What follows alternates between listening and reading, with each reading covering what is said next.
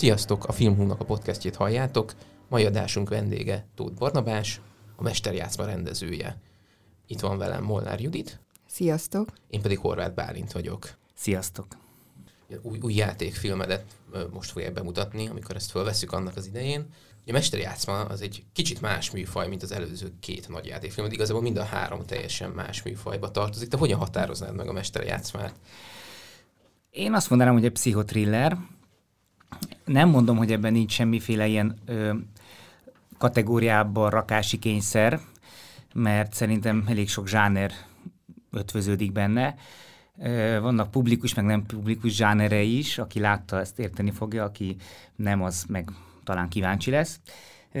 De mivel egyszerűsíteni kell, és a film az, az utolsó fázisában egy marketing tevékenység, ezért mi a pszichotrillet húztok rá, és ezzel nekem nincs különösebb bajom van olyan műfaj egyébként, ami személyesen közelebb áll hozzád? Ami, és van-e olyan, ami, ami, amiben úgy érzed, hogy egyáltalán nem fekszik, és nem is szeretnél olyan filmet csinálni? Azt hiszem, hogy leginkább a, a Dramedy fekszik hozzám közel, az a keserédes vígjáték, amire magyar szó nincs is, ö, ami talán az eddigi filmén közül a rózsaszín sajt hasonlít leginkább műfajilag rá. Az más kérdés, hogy nyilván első film lévén azért ö, nem mindenre vagyok feltétlen maradéktalanul büszke rá, de azért büszke vagyok természetesen, csak nyilván nagyon sok hibája van, meg kompromisszuma.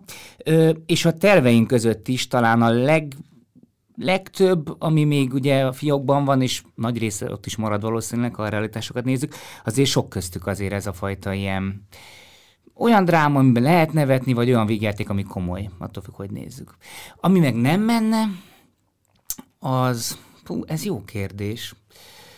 Mi nem? Azt hiszem, hogy művészfilmet nem tudnék csinálni, hogyha van ilyen kate- vagy ilyen slow, slow movie-t, mert próbálkoztam vele, egyetem alatt, vagy előtt, vagy után, már nem tudom, és azok tényleg, tényleg rosszak lettek. Mert egyébként nehéz ott eldönteni, mi a jó és mi a rossz, mert aztán ott tényleg, tényleg ott egyéni ízlések és pofonok vannak, de valahogy ilyen, ilyen, ilyen, ilyen filozófikus, metafizikus, nem tudom, milyen fajta ilyet aztán nem tudnék csinálni.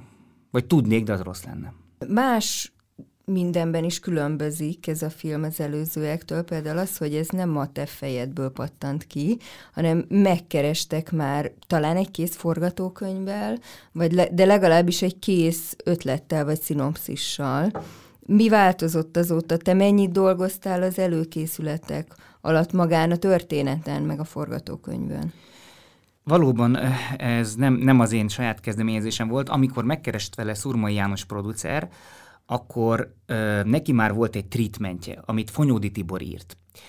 Méghozzá, még nem is csak az ő saját kutfejéből, hanem a Stefán Zweig Saknovella című ö, regényét porolta le a Tibor, és alakította át erősen. És ebből volt a treatment. És amikor megkerestek, én ezt, már ezt a treatmentet olvastam, előbb, mint a novellát, és mindkettő tetszett egyébként, különösen a treatment, mert olyan, annyira átalakította és olyan végkifejletet bele, ami engem azonnal bevonzott. És leültünk, és nekem azt, én azt kértem, hogy abban állapodtam, hogy Tibor megír egy draftot belőle, az első draftot ő írja meg, mert az ő fejében van benne minden. De azért már, amikor beszéltünk, akkor egy csomó dolgot együtt találtunk ki. Tehát például nála egy baráti pár száll fel, a, tehát két férfi száll fel a, vonatra, akkor mondtam, hogy legyenek inkább szerelmesek. Nála még ügyvéd volt a főszereplő, akit Hajdukkára játszik, ahogy az eredeti regényben, akkor kitaláltam, hogy pap legyen, vagy de lehet, hogy a feleségem a Lisztes Linda találta ki, ezt már nem tudom pontosan felidézni. Nekem ő állandó alkotótársam, munkatársam, most már egyre inkább az évek során. Tehát egy pár dolgot azért, azért hogy Tiborral megegyeztünk, meg a vonat szerkezetét, stb. illetően, tehát a vonat kocsik elrendezését, ami bizonyos szempontból fontos, ez is kiderül. Nem tudom, hogy aki ezt hallgatja, szóval valószínűleg ebben a beszélgetésben vigyázni fogunk a spoilerekre, én attól tartok, úgyhogy én most vigyázok, de a vonatnak igen egy fontos szerepe van, sokkal nagyobb szerepe van, mint gondolnánk az egész film során. Nem csak azért ott játszódik az egész film, és ott menekülnek a szereplők. És amikor ö, megkaptam a Tibor forgatókönyvét, amit egy hét alatt írt, mert egy olyan írógép, tehát ugye skifi író is, mm. meg mindenfajta író, és tényleg egy, tényleg az, az agya egyszerűen ömlene belőle az ötletek állandóan, amikor beszélget vele az ember, akkor is ezt tapasztalja. megírt egy hét de már az előzetes megállapodás alapján a, a, mindenki nyitott volt arra, hogy én ezt újraírjam. És én ezt sejtettem, hogy újra kell írnom, mert egyszerűen a, forga, a tapasztalatból is tudom, hogy sokszor kapok forgatókönyveket, és olyan nincs, hogy, hogy minden stimmel benne, amit én. Nem csak, tehát ez, mivel ez nem, ez nem egy tudomány, nem matek, nem egy objektív dolog, ö, bizonyos dolgokat lát, én másképp csinálnék. És akkor ezt elkezdtem, elkezdtem lebontani tulajdonképpen elemeire, nem, nem mindent, mert, mert dialógokat meghagytam, mondatokat, csak szereplőket, nagyon is meg, de azért tudtam, hogy újra kell szerkeszteni, zsáneresíteni kell, annak nem igazán volt zsáner, és megint csak a pszichotéren vagyunk. Az, az egy ilyen, kicsit egy ilyen művészfilm lett volna, azt hiszem. És pont, pont ezért veszélyes. Én valahogy biztonságos a terepen vagyok, ha van egy, vannak egy-két dobozok. Lehet több doboz, de azért legyenek dobozok és akkor újraírtam, akkor még egyszer a másik szőkendersen, meg a Lisztes Lindával találtuk ki a szerkezetet, mondjuk azt mondanám talán, hogy a outline-t, a jelenetek sorrendjét, és aztán én írtam meg a draftokat, a másodikat, a harmadikat egészen a nyolcadikig, vagy egy fél éven át dolgoztam rajta, míg, míg kialakult a végleges forgatókönyv. De az érdekes, hogy egy operatőr is részt vett már ilyen korán az ötletelésben, azért ez nem gyakori. Nem gyakori, igen, ez való igaz. Ennek több oka van. Egyrészt az Andris nem csak operatőr, ő rendező is, tévésorozatokat rendezett, és a mai napig rendez régi barátom, Margitos, alkotó, Margitos alkotótársam, egy színi iskolába jártunk, tehát kamaszkorunk óta ismerjük egymást, és viszonylag ritkán dolgoztunk ehhez képest együtt. A diplomafilmünket csináltuk együtt a főiskolán, és aztán a Susatás című kisjátékfilmet, és most ez a harmadik úgymond közös, komolyabb munkánk, de hát azért ez a film, igen, talán az is oka lehet, hogy, hogy végül is nekem ez egy bizonytalan terület volt maga, ez a, már a krimi is, meg a, az akciófilm, meg a, a dupla szálon futófilm, meg a idősíkok keverése, a tér keverése, és egyszerűen kellett, kellettek az ő ötletei, energiái, ahogy a Lindának is, aki meg kicsit a látság, a humanizmus, az emberiség, a finom rezdülések, stb. stb. stb. Tehát kicsit valaha kettő közt voltam én. És mindig kettő egybe döntöttünk ennek megfelelően. Ö, úgyhogy ez, ez, ez, ez az összetett oka annak, hogy az Andris ebben részt vett. A végleges verzióban talán nem spoiler, hogyha annyit elmondunk, hogy 1956 az nagy szerepet kap. Neked van személyes kötődésed hozzá, vagy esetleg családi emlék, ami, ami hozzá köt? Abszolút van több, többfajta személyes kötődésem is hozzá. A legkorábbiak azok gyerekkoriak, amikor a történelem tanárom, akit nagyon nagyra tartottam, az Attila Bá, 80, tudom én, hétről beszélünk, tehát rendszerváltás előttől, jött hozzánk este, és vitt, vitt el szamizdat könyveket, többek között 56-ról, apukám nem volt egyébként mindig egy ellenzéki alkató, a 80-as évek közepén, még a rendszerváltás előtt tért meg, úgy mondom, hogy egy baloldali családból származom mindkét irányból, tehát 56-nak is ezer, ezer interpretációja volt csak családon belül is. Aztán kicsit eltávolodtam ettől, nem nagyon érdekelte, ahogy gondolom egy átlagos tinit vagy fiatalembert feltétlenül, nem feltétlenül érdekel mondjuk 56, de aztán furamódon kicsit Bereményi Gézán keresztül, és nem az Eldorádó miatt, pedig annak is kulcs szerepe van az 56-ban, de de amikor a Bereményik alapját csináltuk, akkor, akkor többször fölmerült, fölkerült, vagy fölmerült 56, és hogy mindig lenyűgözött, hogy ő mennyire fontos neki, és mennyire misztikusnak tartja az összes szereplőit, az emlékeit, minden regényébe elmondja, minden, minden beszélgetésbe elmondja. És pont akkor dolgoztam ezen a forgatókönyvön, és valahogy én is kezdtem komolyabban venni az egészet, és lezárva, mert nem akarom olyan nagyot rétes tészta nyújtani, de hogy, hogy akárhányszor belegondolok, az nekem mindig megrendít, hogy, hogy mennyire szép és tiszta pillanata volt a magyar történelemnek, talán az utolsó, ahol számomra, és tudom, hogy innentől kezdve megint minden polarizálódik és minden torzul, mindenféle prizmán át Magyarországon, meg gondolom világon mindenhol, de az én, én értelmezésemben ez egy szintiszta aktus volt, egy hősés aktus mártírokkal, és ezt nem szeretem, mikor ezt számomra zavar, amikor ezt másképp értelmezik, és belekeverem, de a köztársaság de a izé, de akkor most már Putyin is másképp, Orbán is, mindenki másképp értelmez mindent, de szerintem 56-kor igenis hősök voltak, és ez egy csodálatos dolog volt. Tett volt, pláne most mondjuk Ukrajna tekintetében, amikor azt nézzük, hogy egy kis nép föllázad az orosz tankok ellen, és hősiesen ellen a ez gyönyörű. És a filmemhez csak annyi köze van, 56 a mesterjátszmának csak egy háttere, egy kulisszája, egy kerete. Teljesen értelmezhető 56 minimális vagy nulla ért ismerete nélkül, de annyi, arra elég, hogy már az én filmemben is viszonylag, viszonylag egyértelműen elválik jó és rossz. Ilyen szempontból nem moralizál, és nincsenek is benne 3D karakterek ilyen szempontból, mert ez egy mese az én filmem igazából, és ahhoz az kell, hogy a, hogy a boszorkány boszorkány maradjon, a Jancsi meg Jancsi maradjon. Az előző filmed, az Akik maradtak, az ugye az Oscar szűkített listájáig jutott el. Ezek után valószínű nem könnyű belekezdeni egy következő filmbe. Biztos kívülről is, meg belülről is vannak az emberbe elvárások, hogy megugorja, vagy eljusson idáig benned. Volt valami ilyesmi? Szerencsére nem, ezt őszintén mondom, de semmi nem úgy történt, ahogy gondoltam, vagy reméltem. Tehát ez, hogy 2020 januárjában derült ki, hogy csak, csak shortlist, nem kerültük a jelöltek közé, és márciusban volt a mozgókép gála, ahol tarolt az, akik maradtak, két nappal később jött a Covid, és minden megállt és lezárult. Tehát ugye egy nagy lendületben éreztem magam, és akkor utána hirtelen egyrészt minden megállt, másrészt meg történt egy rendszerváltás a film ö, finanszírozáson belül. És de én ezt úgy fogtam fel, mint egy újrakezdést, meg ahogy amikor először párszor bementünk még négy Moni producerrel, teljesen más tervekkel az intézetbe, akkor azt éreztem azért, hogy van egyfajta bizalomnyitottság. Ezt éreztem az intézet részéről, amit egyébként gyökeresen ellentéte volt az MMK vagy a vajnakorszaknak, ami teljesen levegőnek nézett majdnem 20 éven keresztül. Tehát olyan, olyan optimista voltam, és bizonyos mértékig naív is, és be is adtam egy jó pár tervet, sorozatra, mozira, tévére is. És, és ebben a hullámban ment be a mesterjátszma is. És ez volt talán az egyetlen, ami nem saját, hanem megkeresés vagy felkérés. A többi az gyorsan, örömmel, fiókomból, a könyvespolcomról, a Hoppárizimi, vagy a Hoffi, amivel, ami, amit nem én írtam, de már régóta gondoztunk együtt. És ezek mind bent voltak, és akkor ezek, ezek vagy kirostálódtak, vagy még mindig bent vannak, csak várunk, várunk, például Hoffi esetében még nem, nem utasították el, csak ez drága film, tehát lassú ott a fejlesztés. Tehát valószínűleg, hogyha azt mondják nekem az említett év elején, akik maradtak után közvetlenül, hogy nekem a mesterjátszma lesz, Fonyódi Tibor regénye és Cveig és 56, akkor, akkor biztos, hogy azt mondom, na, hát erről szó nincs. De most itt ülve négy évvel később, ez úgy hangzik, mint egy ezoterikus magazin, de az történt, aminek történnie kellett, és én büszke vagyok, és lelkes, és, és a, lehet, hogy nem a, az én fogantatásom, de a nevelt fiam és a saját fiam ez a film. Adott volt, hogy ismét Hajduk Károly lesz a főszereplő, mint ahogy az, akik maradt esetében, vagy, vagy másban is gondolkodtál esetleg? Egyáltalán nem volt adott, olyannyira nem, hogy amikor írtuk még, az első nem tudom hányadik draftig, ez egy idős pap volt. Egy kifejezetten tudom, 70 éves, kicsit ilyen remette a jellegű, ilyen szakállas, sovány embert képzeltem, csak aztán egyik éjszakai gondolathullámban rájöttem, rájöttünk, hogy hogy, hogy ez, ez nagyon megrázó lenne, meg nagyon kemény, hogy egy öreg embert így kínoznak, mit tudom én, és akkor, akkor jöttünk rá, hogy legyen fiatalabb, legyen egy könyvelőfajta, egy ilyen kerekszemüveges, középkorú, maximum pénzügyi végzettségű, akár kicsit kocka jellegű, hogy valamilyen legyen ez a pap, de ne olyan, amit először találtunk ki.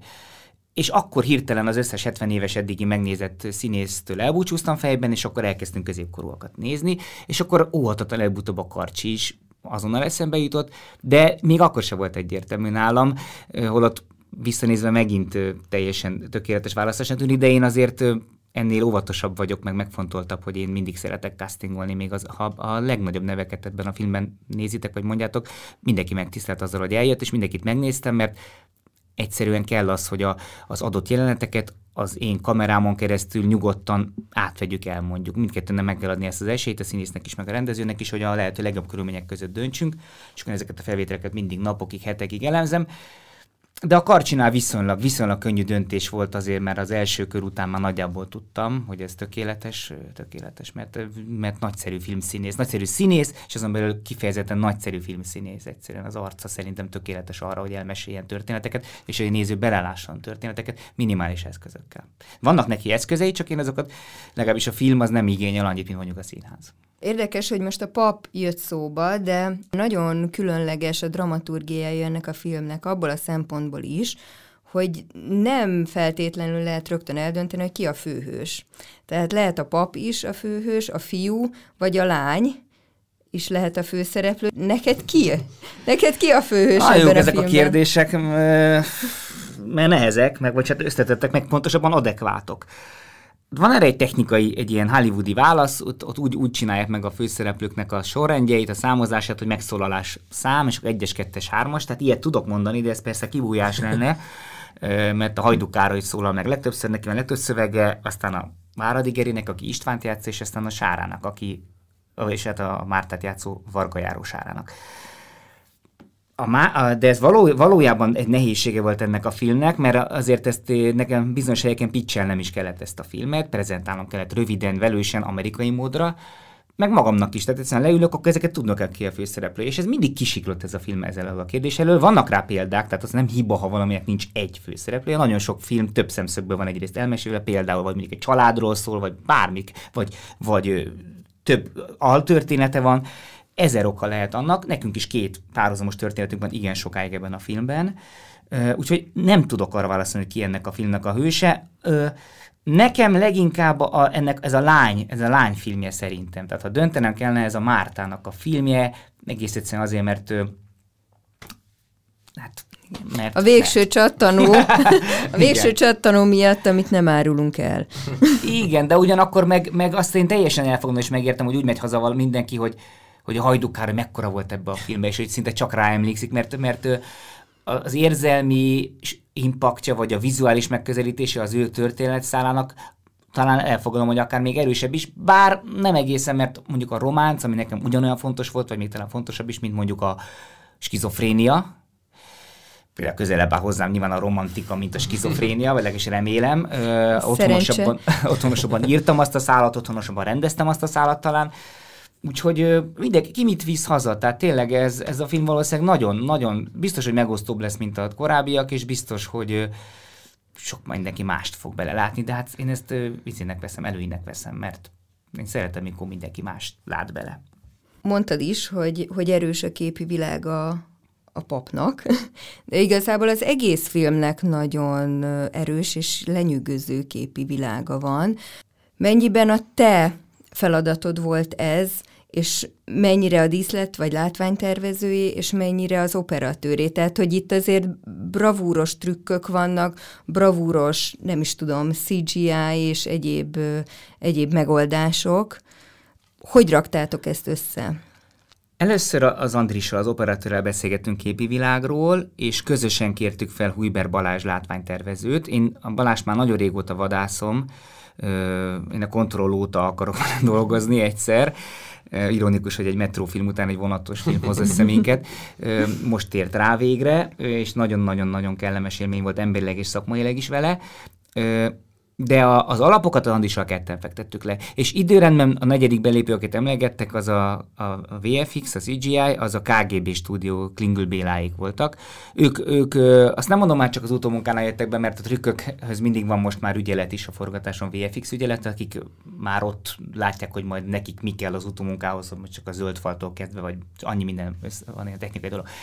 De hogy ez hogy nézzen ki, ezt, ezt Andrissal ketten fektettük le, és mi is tapogatóztunk, tehát hogy, hogy először itt kilengett kicsit így a, hogy mondjam, tehát azért voltak túlkapások így a papíron, tehát először azt akartuk, hogy ez ilyen Sin City legyen, tehát hogy félig képregény és fekete-fehér, komolyan mondom, de hát ez még akkor volt kb., amikor treatment volt, tehát kb. akkor.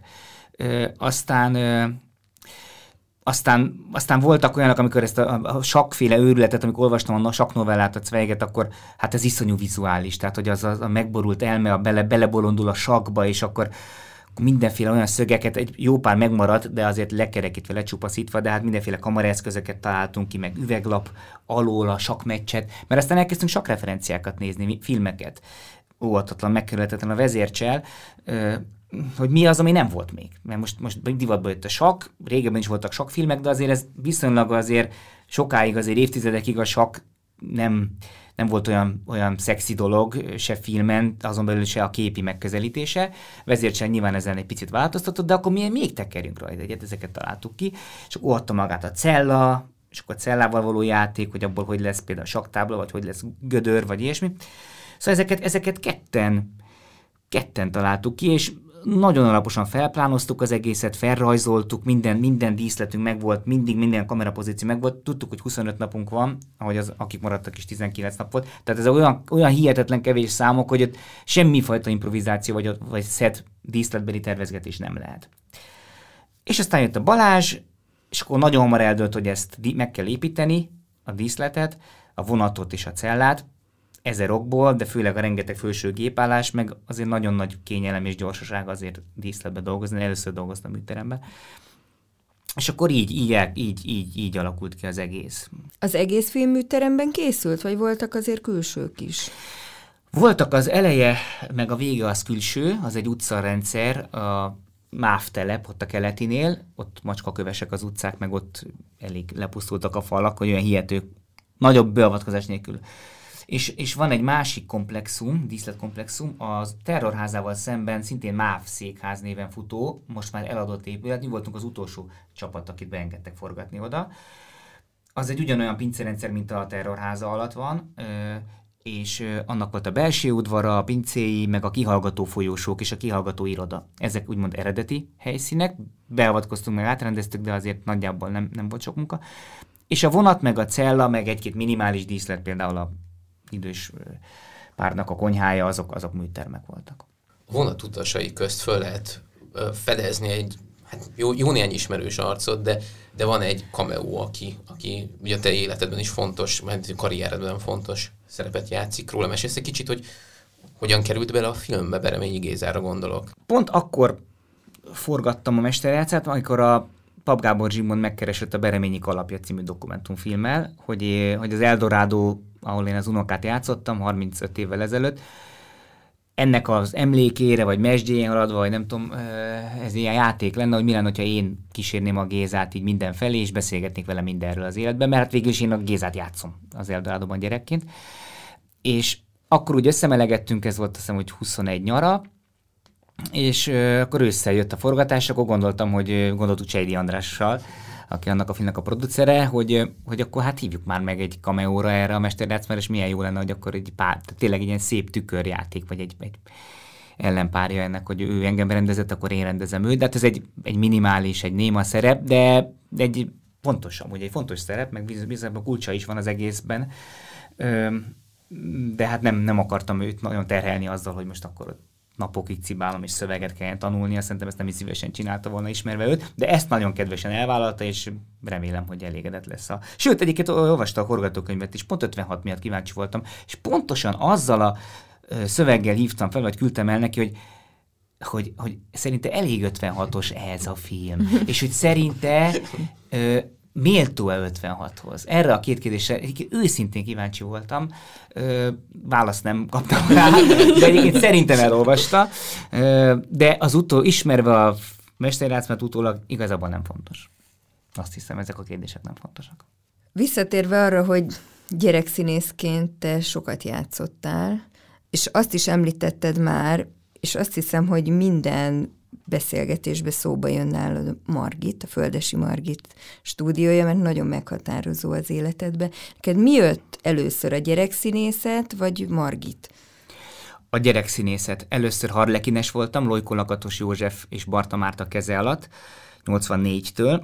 Ez hány éves kort jelent? Ö, 7 éves voltam, majdnem 7 és nagyon vitt el egyébként, otthon így ficánkoltam, meg vicceket meséltem, és akkor egy barátnő tanácsára elvittek, akkor szerintem akkor csak Harlekin volt, akkor Margit, vagy nem, azt hiszem, hogy abban az évben indult a Margit is, de még ön, az, az, akkor 6-8 ember elkezdte el a házában, a lakásában, tehát akkor még nem hallhattam róla, de a Harlekinnek a nőklapjában volt egy hirdetése, gyerekeket várunk, így kerültem oda, ott azt másfél évig voltam, akkor Barta Márta elvált a, a, a és vagy szétváltak az útjék, és megalapította a cilindert, és én oda mentem át vele a Cilinder Gyerekszínházba, és ott voltam 90-ig, és utána, mivel én sokat forgattam, meg színházban játszottam sokat ez alatt már, pontosan azért, mert ezek ilyen gyűjtőhelyek voltak, ilyen exhibicionista, meg ilyen trenírozott kisgyerekeknek, ezért jöttek oda film és színházi rendezők előválogatott gyerekeket nézni, így kerültem be elég sok filmbe, meg színházi szerepbe, és megismerkedtem sok gyerekszínésszel, akik nem cilinderesek, margitosok, vagy nem, nem cilinderesek vagy harlekinesek voltak, hanem pontosan margitosok. És egyre több margitosba botlottam már castingokon, forgatásokon volt, hogy gyerekbandát játszottunk, mindenki margitos volt, csak én nem. és akkor előbb-utóbb a Fogarasi Gergő, meg a Harsányi Bence, akik most barátaim már, vagy ö, akkor is azok voltak, de akkor mondta, gyere már át a Margithoz, nézd meg milyen, és akkor egy szombati nap elmentem, és akkor őt ott azonnal beszippantott, és ott maradtam, és ott találkoztam később sok későbbi barátommal, Szirmai Márta rendezőtől kezdve. Hát nagyon sok margitos van, rendezők is, Tiszeker Dani is margitos volt. Most nem fogok tudni mindenkit felsorolni, de színész, színész az meg végtelen. Hát szerintem a magyar színészetnek legalább 15-20% a margitos volt most, aki aktív. Tehát elképesztő jó arányban, nem tudom, kerülnek ki onnan, és maradnak művészi pályán emberek úgy, hogy igazából nem ez a célja az iskolának, szóval ez nem egy művésznevelő, nem is, nem is, nem is iskolának hívja, hanem drámastúdiónak, de még szerintem ez is túlságosan leszűkítő. Ez egy kicsit egy életiskola, egy ilyen, egy ilyen szabadság, szabadságiskola, azt hiszem. És hát nem csak barátságokat szereztél onnan, hanem a Momentán társulat is igazából onnan nőtt ki, ha jól tudom. A Momentán társulatban ti improvizációs esteket tartotok, ezt a tudást a filmben mennyire tudod hasznosítani? Nagyon tudom hasznosítani. A, a momentán az egy az egyben a száz százalékig a Margit ö, folyamánya, vagy következménye. Nem kreálmánya, mert nem ő alapította, és nincs benne a Margit személy szerint, de csak margitosok vannak benne, ö, vagy voltak is benne, és ö, a kettőt elválaszthatatlan. És én is maga, az, hát az improvizációt ugye hát ezek szerint akkor 13 éves korom óta heti szinten űzöm, aztán amikor megalakult a momentán pontosan 20 évvel ezelőtt, egy hét múlva leszünk 20 évesek, és lesz is egy nagy gála est nem sokára az akváriumban, ahol minden volt tag, és jelenlegi tag fellép. Én is volt tag vagyok már, én nyáron kiszálltam pontosan 20 év után. De ahogy tag lettem, onnan már napi szinten improvizáltam. A feleségem is momentános, ő a mai napig. Tehát megkerülhetetlen volt nekem mindig is, és a filmben pedig úgy használom, hogy három etapban használom. Használom íráshoz, ahol a momentán tagjait fel segítségül hívva már félig kész jeleneteket de ők nem ismerik a szöveget, a dialógot, csak a helyzetet és a karaktereket ismerik meg, játszanak, játszanak, játszanak, néha megcserélem, te most akkor te az legyél, te ez legyél, te idős néni vagy, akkor te most fiatal lány leszel, stb. stb és ott azt fölveszem kamerára, és ami jó, ami tetszik, azt egyszerűen belerakom a forgatókönyvbe. A másik fázis az castingnál van, mert nagyon szeretem azt, ha bejön egy színész, és hajlandó rá, az majdnem mindenki hajlandó, csak fél tőle, vagy meg van ijedve, mert nem, nincs benne gyakorlata, azért ez, ez inkább egy agytorna, vagy egy cirkuszi mutatvány, mint egy színészi feladat az improvizáció. Tehát inkább írói feladat, mint színészi, azt kell mondjam. És abban nem minden színész otthonos, vagy nem minden színész jó egyáltalán akkor me, már, amikor még nincs meg a szerep, nem, nem adtam ki, de már tudjuk a helyzetet, például sakmeccs. Mester Ászmánál egy sok fiatal színészlányjal, vagy sráccal elkezdtem ott csakkozgatni, vagy a, akár a Centovics jelöltekkel, a, akit a Mácsai Pál játszik végül, hogy mit, mit, mert azért az leveszi a, a szövegmondás, meg a szövegtudás súlyát, leveszi a, amennyire fél az improvizációt, annyira felszabadul attól, hogy nem azt kell mondani, mert napokig gyakorolt előtt, és vagy megy, vagy nem. Szóval az egy felszabadító erejű, és akkor kijönnek olyan színei, amiket nem tud megmutatni az én szövegeimmel, amik eleve korlátozóak. És a harmadik fázis az pedig, a, amikor esetleg használom, az a próbák folyamán. Már a kiválasztott színészekkel, megint csak kamerával, de de még jóval a forgatás előtt, hogy még változtassak, beleírhassak. Aztán én már, amikor kimegyek a szedbe, akkor az a, az a napi jelenet sor az már viszonylag érinthetetlen. Nem azt mondom, hogy szent és megváltoztathatatlan, de az említett technikai és idős stresszfaktoros okokból ott már nem lehet improvizálni a szedben. Imádnám, hogyha egyszer csinálnék egy Cassavetes filmet, vagy egy nem tudom, Hajdu Szabolcs, vagy nem tudom ki szokott gyakran, akár a Reis, gyakran ott csak megadja a kereteket, az, az lesz benne a filmben, ahogy improvizálnak, de az szerintem az azzal a eddigi technikai felhozattal, meg stábszámmal, meg napszámmal nem, nem megvalósítható, kockázatos. Tudsz mondani példákat a mesterjátszma kapcsán, hogy esetleg hogy alakult ki, vagy akár castingnál mik jöttek elő az improvizáció folyamán? Persze, persze, persze. A legtöbbet a, sakjátszmák körüli meccseken ö, vettem be, illetve amikor az elején hatan ülnek a, a kupéban, amikor elfoglalják végül a helyüket a zsúfolt kupéban a fiatal pár, és ott van az idős pár, Szirtesági és Vári Károly, illetve a Dóra Béla alakított a színész, és akkor ezeket többször eljátszottuk, több-több felállásban, és akkor ilyen bombók születtek, ilyen jó beköpések, vagy jó konkrétumok. Az improvizáció nagyon szereti konkrétumokat. Ö, mit tudom én, azt mondja, nem láttam magát a Víg színházban. És ez egy tök jó dolog, mert hogy Víg színház már volt 56-ban, és oda is jártak az emberek, maximum szovjet, szovjet darabot kellett nézni, de ugyanazt jelenti nagyjából a körút meg a színpad. Tehát ilyen, ilyen dolgok biztos bekerültek ott is. Ö, akkor a nagy sakjátszom, amikor ott volt rengeteg ember nézi, és akkor vannak ilyen vicces bekiabálásokat, amiket szeretném, most hallom már közönséggel a filmet többször, és mindig nevetnek, és ez a marha jó érzés, mert amúgy ez nem egy vígjáték, talán a vígjáték az egyik legtávolabbi műfaj tőle. Mégis én nagyon szeretek nevettetni, ugye hát a momentán miatt is a gényeimben van szinte, meg a korai vicces kis filmek, ugye, meg a, még a rózsaszín sajt is még vicces akart lenni, tehát hogy azért ezt nagyon szeretem csinálni, és szeretném is még csinálni a nevettetést, és örülök, hogyha itt kétszer sikerült. Elkezdett ez is momentán, például a Göttinger Pál, vagy a Palkovics Nóri, vagy a Váradi Zsuzsi, ők tuti emlékszem, hogy jókat mondtak be konkrét mondatokat. És a harmadik elem, ami volt benne improvizációs sok, az a vég, azok a olyan pár sok párbajok, amit a Mácsai Hajduk meccsek, de azt már ők ketten, azt már ők ketten. Mert ahogy minden forgatókönyv, még a 7.0-ás verzió is, meg a 8.2-es is túl van írva, általában túl van írva, mindig ez öreg hiba. Mindenki van mondva, holott ugye egy éve faragom le, de még mindig azt elkezdi mondani a Mácsai, és túl van írva, hát ott az arca elmondja, meg egy sóhaja elmondja azt a mondatot. És akkor ott azt még húztuk, és akkor, és akkor vannak később azok a filozófiai beszélgetések, és akkor uh, ilyen nagy életigazságok, stb. És az mind egyre tömörebb lett, de azok már félig az ő mondataik, a Karcsi meg a Pali mondatai. Talán ettől is jók, ha jók. Említetted, hogy 20 év után ö, kiléptél most idén nyáron momentámból. Ez mit jelent, hogy, hogy többet nem ö, tervezel színészként dolgozni? Illetve mi volt az oka, hogy így döntöttél? Egy kicsit el is fáradt bennem a dolog, egy kicsit ö, egy kicsit el is távolodtunk egymástól érzelmileg, ez egy nagyon erős baráti társaság volt együtt szilvesztereztünk, együtt nyaraltunk.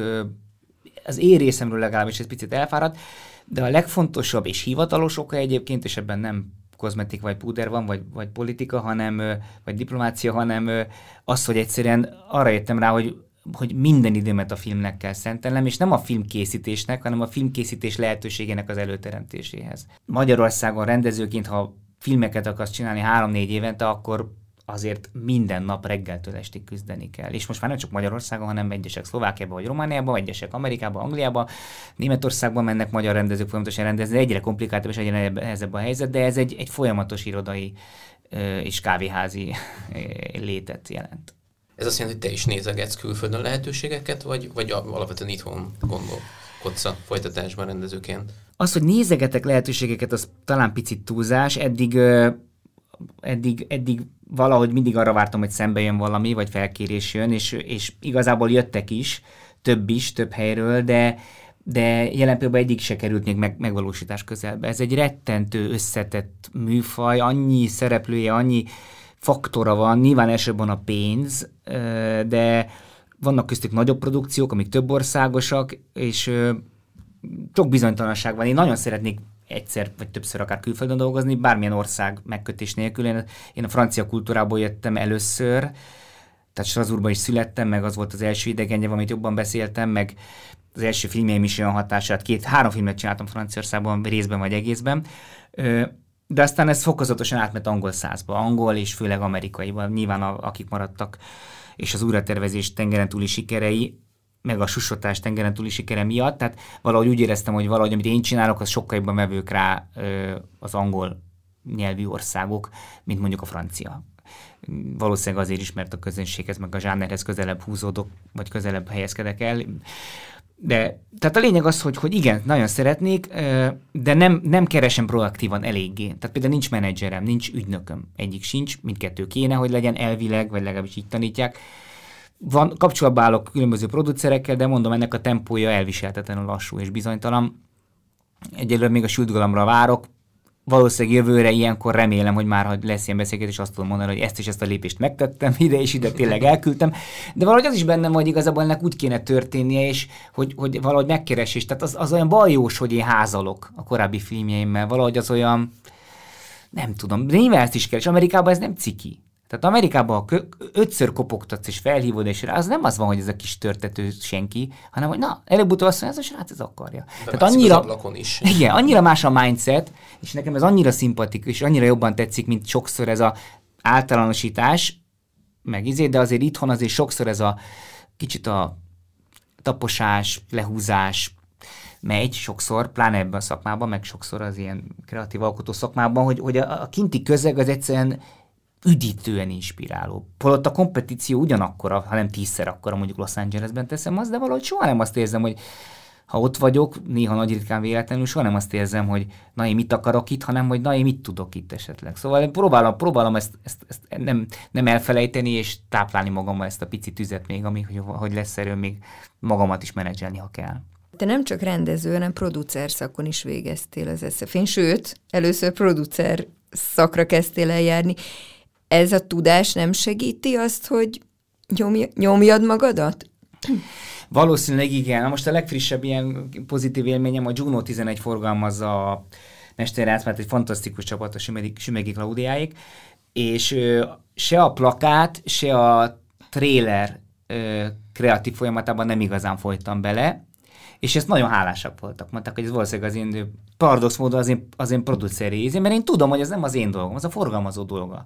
Ö, most ez egy ellenpélda, hogy mit nem csinálok éppen, de amúgy én azért nem lettem producer is értem, bár, bár van egy nagyon szívemnek nagyon kedves magyar rendező, a Szirmai Márton, akit említettem, neki én állandó producere vagyok, teljesen ö, furcsa módon, a Tadán Film Kft. az én vállalatom, és amit a Marti csinálnak, mondjuk a felét azt én szoktam legyártani, de az nem egy klasszikus produceri munka, tehát nem merem ide sorolni.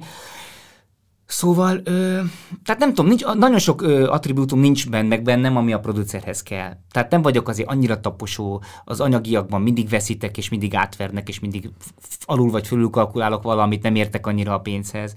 Ö, amiben talán jó vagyok, ugye nyelvek miatt talán az a nemzetközi ö, fórumokon való meg nyilván a momentán a szereplés, tehát nem, nem ijedek meg egy nemzetközi pitchtől, vagy egy tárgyalástól, vagy egy meetingtől, vagy egy, is, egy ilyen bármilyen fórumtól, ahol többen vagyunk, orsz, sőt, nagyon kifejezetten vonz, 22 országban forgattam már, főleg dokumentumfilmeket, de nem vagyok annyira agilis, meg talán kitartó se így a pénzhajszásásba. Ez az annyira... És ha már velém szorult valamennyi, akkor már saját tervemnek csinálom. Ezért vagyok egyébként majdnem minden, sőt minden filmek most már valamilyen szinten producere is ki vagyok írva egyszerűen, mert sokkal többet beleteszek, mint amit egy normális esetben egy rendezőnek vagy egy írónak bele kéne tennie. Vagy mai napig, tehát a mai napig részt veszek olyan dolgokban, fesztiváloztatástól kezdve forgalmazásig, hogy, hogy túl, túl teng a rendezőnek a hagyományos szerepkörén és mégis könnyen lemondtál arról, hogy az előzetesbe és a plakátba belefolyjál. Igen, igen, igen. Igen, hát nem könnyen, de lemondtam, lemondtam, nem, igen. Majd jövőre elmesélem ezeknek a részleteit. Említetted azt, hogy dokumentumfilmeket is csináltál, illetve hát nagyon-nagyon sok híres kisfilmed van, vagy rövidfilmed. Ilyenekben most nem gondolkozol más műfajú filmekben? Tehát, hogy ugye most azért az utóbbi években leginkább nagyjátékfilmeket láttunk tőled, se a dokumentumfilmes vénád, de se a kisfilmes. Ö, gondolkodni gondolkodom, de azért, tehát egyszerűen ugye a filmötletek eszembe jutnak, nem is annyi, mint 10 vagy 20 éve, de azért mindig fölírok újakat a megfelelő dokumentumokba, és születnek akár új rövid filmterve ötletek is, de egyszerűen, sőt, majdnem eljutottunk egy fiatal producer csapattal pályázásig, de több, több dolog miatt nem. Az egyik, van bennem egy ilyen hülye szemérem, hogy most már 46 leszek nem sokára, mögöttem a három, most mit vegyem el én a fiatal generációtól, azt a, akár azt a, ugye évente mondjuk 6-8-at finanszíroz az állam, és abból egy, egyet elvegyek én, ha véletlen nyerek, akkor az kicsit olyan fura, meg a friss húson ott vannak nálam 20 éve, gyerekeim lehetnének már azok, akkor ott toldibon, ott sörözzek velük. Egy, és ez nem a, tehát nem a degradálása, hanem az, és az is, annak se úgy kéne lennie, hogy a rövid film az a pályakezdőknek a műfaj, aztán felejtsd el örökre. Ennek se hiszem, én ne lehetne jó ötlete egy idős embernek, vagy miért ne kezdhetné valaki rögtön nagy filmmel. Szóval nem is ezekért mondom, hanem, hanem pontosan az energiabeosztás mértéke miatt, mivel egy nagy film az négy év munka, ha most elmegy egy év egy kis filmre, amit ha tisztességesen akarok megcsinálni, az minimum egy év. Ha az utóéletével akarom gondozni, mint mondjuk a susatás esetében, esetében, akkor az két év, akkor plusz két évvel öregebb vagyok, és nincs nagyjátékfilmem, és azért mégis csak a nagyjáték az, ami, ami ajtókat nyit, további ajtókat. Eleve azzal lehet eljutni a közönséghez, sokkal könnyebben, mint egy rövid, mert az a csodaszám, ha egy rövid eljut a közönséghez. Másrészt, a már említett, akár nemzetközi vonalon is, mm, más, másképp, más a fórumom. Szóval szívfájdalom, de, de nem, nem, nem tudom úgy menedzselni az életemet, hogy beleférjen rövid film. Van még egy műfaj azért, amivel most már elég sok emberhez el lehet jutni, ez a tévésorozat. Volt ilyen terved, gondolkozol ilyenben? Volt, van, volt, és lesz is. hát egy, egyrészt megint az van, hogy ezt elkaszálták.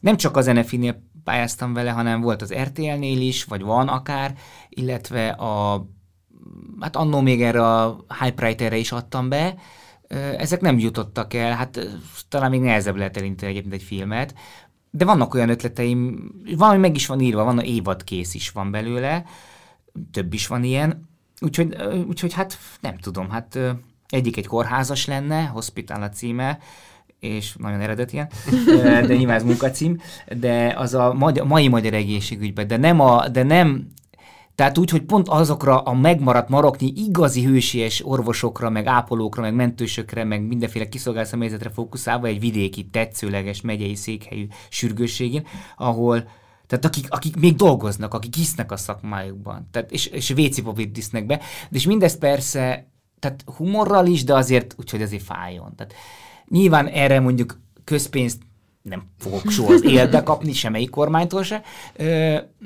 A magánszférát meg nem érdekli, mert nem, nem tenném be a, akármelyik kereskedelmi vezető arcát se azért mentősnek, mert ezt mondják. Tehát, de ez a hype is olyan egyébként, hogy azt, azt kéne, olyat kéne aláírni, olyan szerződéskeretet, hogy azt, azt, a magát komolyan vevő alkotó egyszerűen nem, nem indul el ezzel, mert, mert mindent átvesz utána a, a tévé, minden jogot. Minden jogot Tehát leválthat, mint író, mint rendező, minden szinten leválthat. Kivel, kivehetik valólad akkor a projektet mindjárt? Persze, igen. Nem biztos, hogy kiveszi, de kiveheti.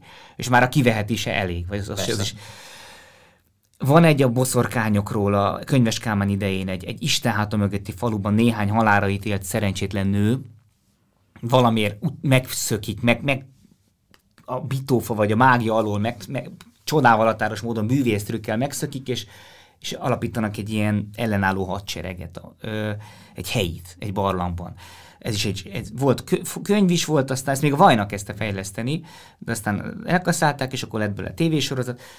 Szóval nagyon érdekes a műfaj, és ez a jövő, ez a műfaj a jövő, hát ez a, már a ez a, látom fel, hogy így, mint a benzines, meg az elektromos autó, tehát így a mozi így olvad el és le, és jön fel a sorozat, tehát nem is lehet megúszni, nem is kell megúszni, fantasztikus lenne egyszer egy ilyet csinálni, bármelyiket megcsinálni, és még van tíz másik. Azt hiszem 2020-21 körül meséltél nekünk arról is a Filmhun, hogy van két nagy játékfilm terved is, az egyik az Hofiról, amit említettél is most, és a másik pedig a Hoppáré Zimi című könyvnek a filmes feldolgozása. Ugye abból készült egy egy színdarab is, még, még, még akkor, Több amikor... Is, igen. amikor Lát, majdnem amikor... mindegyiket láttam, vagy háromszor igen. már legalább színpadra vitték. Igen, én is láttam egyet kislánykoromban. A madácsosat? Én azt, amiben a Ternyák Zoli igen, volt, hát az, az a, volt az első, a főszereplő, az és az, az egyébként engem engem kicsinált. De jó értelemben? igen, igen, szóval ez rám nagyon nagy hatással volt, és nagyon megviselt, hát kiskamasz voltam. De most ezt a filmre vinnéd, hogy áll ez a projekt? Zolival, a Hoppárizimi írójával, az Emlényi Zoltán, meg, megírtunk már, hát ő már megírt 96-ba egyet, egy könyvet, forgatókönyvet belőle, és akkor azt mi átdolgoztuk először 17 körül, aztán 21 körül is, mert először a film alap még a Vajna utasította el, most már az NFI utasította el, úgyhogy ez sajnos ez most megfenek lenni látszik. Nagyon szeretem a forgatókönyvet is, meg a regényt is, és az Olit is, hát bízom benne, hogy, hogy ebből ha lesz valami. Nála vannak a jogok az Olinál, tehát ő dönti el, hogy ezt majd ki fogja rendezni, és mikor és hogy, de én bízom benne, hogyha ez újra előkerül bármilyen producerrel, akkor nekem szól, mert nem csak a sztori fantasztikus, ez a személyes története ennek a november 7-e téren az oktogonon elütött 15 éves srácnak egy trabant gázolta el, és újra kellett tanulnia járni és beszélni. De az, a, a korszak is, ez 85-ben játszódik, és ez olyan jó lenne, csinálni egy filmet valahogy, mert benne van a korszak az egész regényben, szóval ezt is annyira jó lenne egy, megint csak műfaját nem tudnám megmondani, hogy ez most fejlődés történet, vagy családi film, vagy dráma, vagy mi lenne ez. Sok zenével, sok magyar popzenével, tehát rajong, tehát most a Kiss meg a Crafter mind a kettő külföldi persze, de hogy a, benne lenne egy csomó akkori magyar, korai galláktól kezdve, nem tudom. Szóval nagyon jó, egy, akár egy generációs film lehetne ez most éppen nincs. Hofi még ben van, és nagyon bízom benne. Meglátjuk. Ez a baj, hogy ezeket sajnos majd néha úgy belefutok egy-egy beszélgetésbe velem, magammal, évekkel később, és akkor jaj, de kis naív voltam, tudod így. Tehát megértem azokat, azt mondják, hogy tervekről nem beszélünk, mert ezek tehát nem, nem igazán rajtad múlik, és hogy mit dob a gép, Tehát, hogy, hogy, és ebből egyet lehet. Tehát, hogyha ha nem, ugye van az, hogy beadod, azt vársz. Tehát ez az A verzió, ami most már szinte nem létezik Magyarországon. A BC meg annyira nehéz, hogy ebből egyet választhatok a következő tíz évre, ami, amire abból pénz meg film lesz. Hát vagy olyat találok ki, és van egy olyanom is, és jó, hogy elmondom, a London Budapest a munkacíme, kész van belám sokadik draft, Mécs Móni és Kemény Ildikó lennének a producerei, egy olyan családról szólna, aki Londonban dolgozik az apa, kicsi gyerek van, az anya meg itthon, és akkor most hogyan tovább? Tehát, hogy most kint vagy, vagy itthon. Tehát ez menni vagy maradni. Olyan dilemma, amit csak százezer családot érint, mindenkit érint áttételesen Magyarországon, és, és ezt egy ilyen, kicsit egy ilyen, hát ezt is keserédesen, ez egy remedi lenne, ez, ez egy remedi lenne. Ez saját ötlet, vagy felkérés? Ez saját ötlet, ez még 10, 13-ban volt az első ö, forgatókönyv ö, verzió, és ö, igen, igen, saját ötlet. És ez a kicsit ez a, ez a megosztott ország is benne lenne, mert a, a nő, a feleség az egy katolikus keresztény családból származik, és olyan értékrendet val. A srác meg egy ilyen kozmopolita, ballib, nem tudom, ilyesmi, és, és mégis szeretik egymást. Ez egy, valahol egy szeretetfilm is lenne, egy romantikus film, ha úgy vesszük. De hát ez, ez is elvérzett már az volt a visszajelzés az NFI részéről, hogy ne beszéljünk olyan családról, aki elmegy, vagy elköltözik, vagy eleve kint él. Holott a végkifejlet, és spoilerezhetek, mert nem krimi, az lenne, hogy úgy döntenek, hogy itt, itt tehát hogy, hogy itt töltik, hogy itt élik le az életüket. Tehát még, még egy ilyen országimázs filmnek is jó lenne, de nem, nem ment át sajnos. Ez neked olyan kérdés, ami saját életedből származik, a menni és maradni probléma? Kicsit igen, de a, inkább a katolikus feleség. Az, arról tudok beszélni hosszan, és részletesen, és talán életszerűen. Nem, kicsit ez való igaz egymásra nézve tekintve Lindával, hogy, hogy nagyon más családból jövünk, teljesen ellentétes családból jövünk. Nyilván alakítjuk egymást és formáljuk egymást, tehát enyhülünk a másik irányba, de, de pont azt hiszem, hogy én erről tényleg tudnék beszélni, mert egyébként Reis egy elég szépen csinál a magyarázatban, hogy, hogy valahol középről beszél, úgy érzem, vagy bármit mutat, nem érzem, hogy ő mi, és ez tök jó így. Én is én azt hiszem, hogy valahogy én is tudnám. Én valószínűleg tempósa filmet csinálnék is több zenével és több érzelemmel, vagy több látható érzelemmel, vagy primér érzelemmel, de, de hogy én is ezt szeretném kb. Hát arról kéne beszélni, ami van, meg amit, tehát amiben, amiben élünk. Ez, ez úgy hangzik, mint a terepszemléből, pont ezt mondom, de most komolyan is gondolom. Hát igen, egyébként te tényleg a bőrödön tapasztalod, hogy a két pólust hogy lehet most már, nem is tudom, 20, tö- 20 éve, 20 éve jövőre lesz 20 év. jó levickélni ezzel Igen, a két pólussal egy háztartásban. Kölcsönös tisztelettel, kölcsönös elfogadással, kölcsönös nyitottsággal, azt hiszem ez egyelőre sikerült, pedig már a gyerekek egyre nagyobbak, és már, már egyházi iskolába járnak, ez már eldől. De, de nem, de egyébként tényleg van az a vicces, van ez a mondás, talán Fejtő Ferenc, hogy ha a, az ember, ha az ember fiatalon nem baloldali, akkor nincs szíve, és hogyha idősebb korában nem jobboldali, akkor nincs esze. Persze vicces, meg torzít, meg hülyeség, de hogy azért egy picit én is az, vagy az van, hogy már nem az a lánglelkű anarista forradalmár vagyok Csegavarapólóban, hanem úgy tehát úgy tényleg úgy egy pár dolgot átértékeltem három gyerekes apaként. E, nyilván templomban még nem járok, e, ilyen, ilyen világ meggyőződésben még nem változtam, de de ezt, szerintem erre a pozícióra alkalmas vagyok, hogy azt hiszem, hogy tényleg, tényleg talán mindenhonnan tudnék érvényes, mindkét irányban nézve tudnék érvényes filmet készíteni. Abba bízva, hogy hosszú távon már nem lesznek irányok meg oldalak. Ez persze nagyon naív.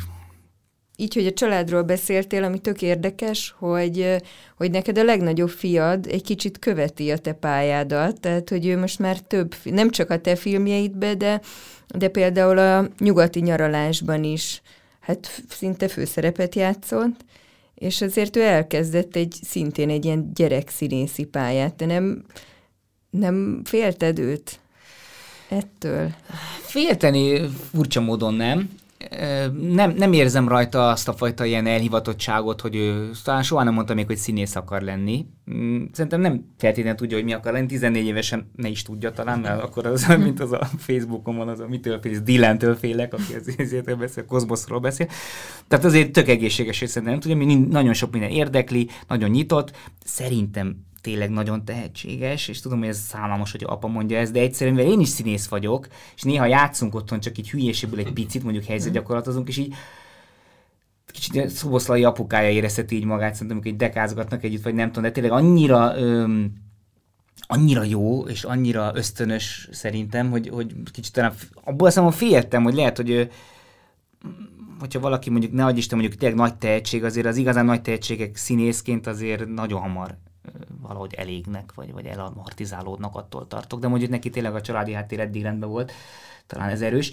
Szóval nem tudom, mit akar, nem tudom, mit fog csinálni. Margit, Margittal fellép sokszor, improvizálnak együtt a Marci Bányin a non-stop impro előadásokban. Most már a lányom is meghívást kapott a csapatba a januártól, aki 11 éves de semmi nem nyomjuk, se ő nem forszírozza. Ha van casting, ha megkeresnek, ha megkeresnek, mert tudják a nyugati nyalást, vagy engem, akkor elküldjük a videót, elkísérem, de soha semmiféle pressziót se rá, se nyilvánvalóan másra nem teszek ez ügyben. Azt hiszem nyugodtabb lennék a civil élete lenne, azt hiszem, de az a lényeg, hogy ő legyen boldog, hogy egy ilyen klisét mondjuk. Beszéltünk a filmterveidről, amik egyelőre vagy ülnek, vagy nem lesznek a közeljövőben megvalósítva. A momentámból kiugrottál, hogy a filmnek szenteld a napjaidat. Hogyan tovább? Mit tudsz lépni? Hogy érzed? Hát most, mint minden film után egy ilyen újrakezdés van, tehát most ez nyilván ez a november, ez el fog tenni a, reméljük a mesterjátszma körüli teendőkkel, és aztán ugye, ünnepek, karácsonyra, de januártól én azt próbálom megcsinálni. Hát egyrészt nyilván ugye a hofi van, és próbálok érte mindent megtenni, hogy legyen, de ha nincs az, akkor akkor valamilyen szinten megpróbálok, amit mondtam, hogy, hogy akár saját tervel, ami nemzetközi szinten, van olyan tervem is, ami kifejezetten Angliában Angliára van kitálva az egész, az nem az én forgatókönyv, Sárközi Andi forgatókönyv, egy font, az egy iszonyú kemény, karcos, fekete komédia lenne, nagyon jó, de hát azt el kell kezdeni valahogy. Még nem tudom, hogy ezeket a terveket nem tudom, hát csak azt, azt remélem, hogy lesz hozzá erőm, hogy itt a Pesti kis irodámból elkezdeni valahogy exportálni ezt az egészet.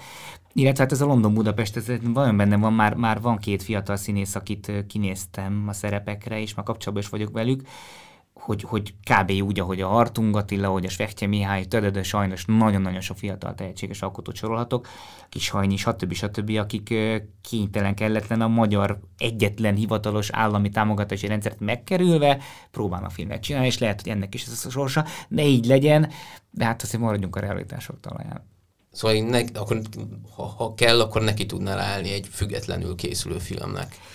Azt hiszem ez így jó megfogalmazás, hogy ha kell, akkor neki tudok állni, kénytelen leszek, igen. Most már nincs Béter, most már momentán nem fog elringatni, meg...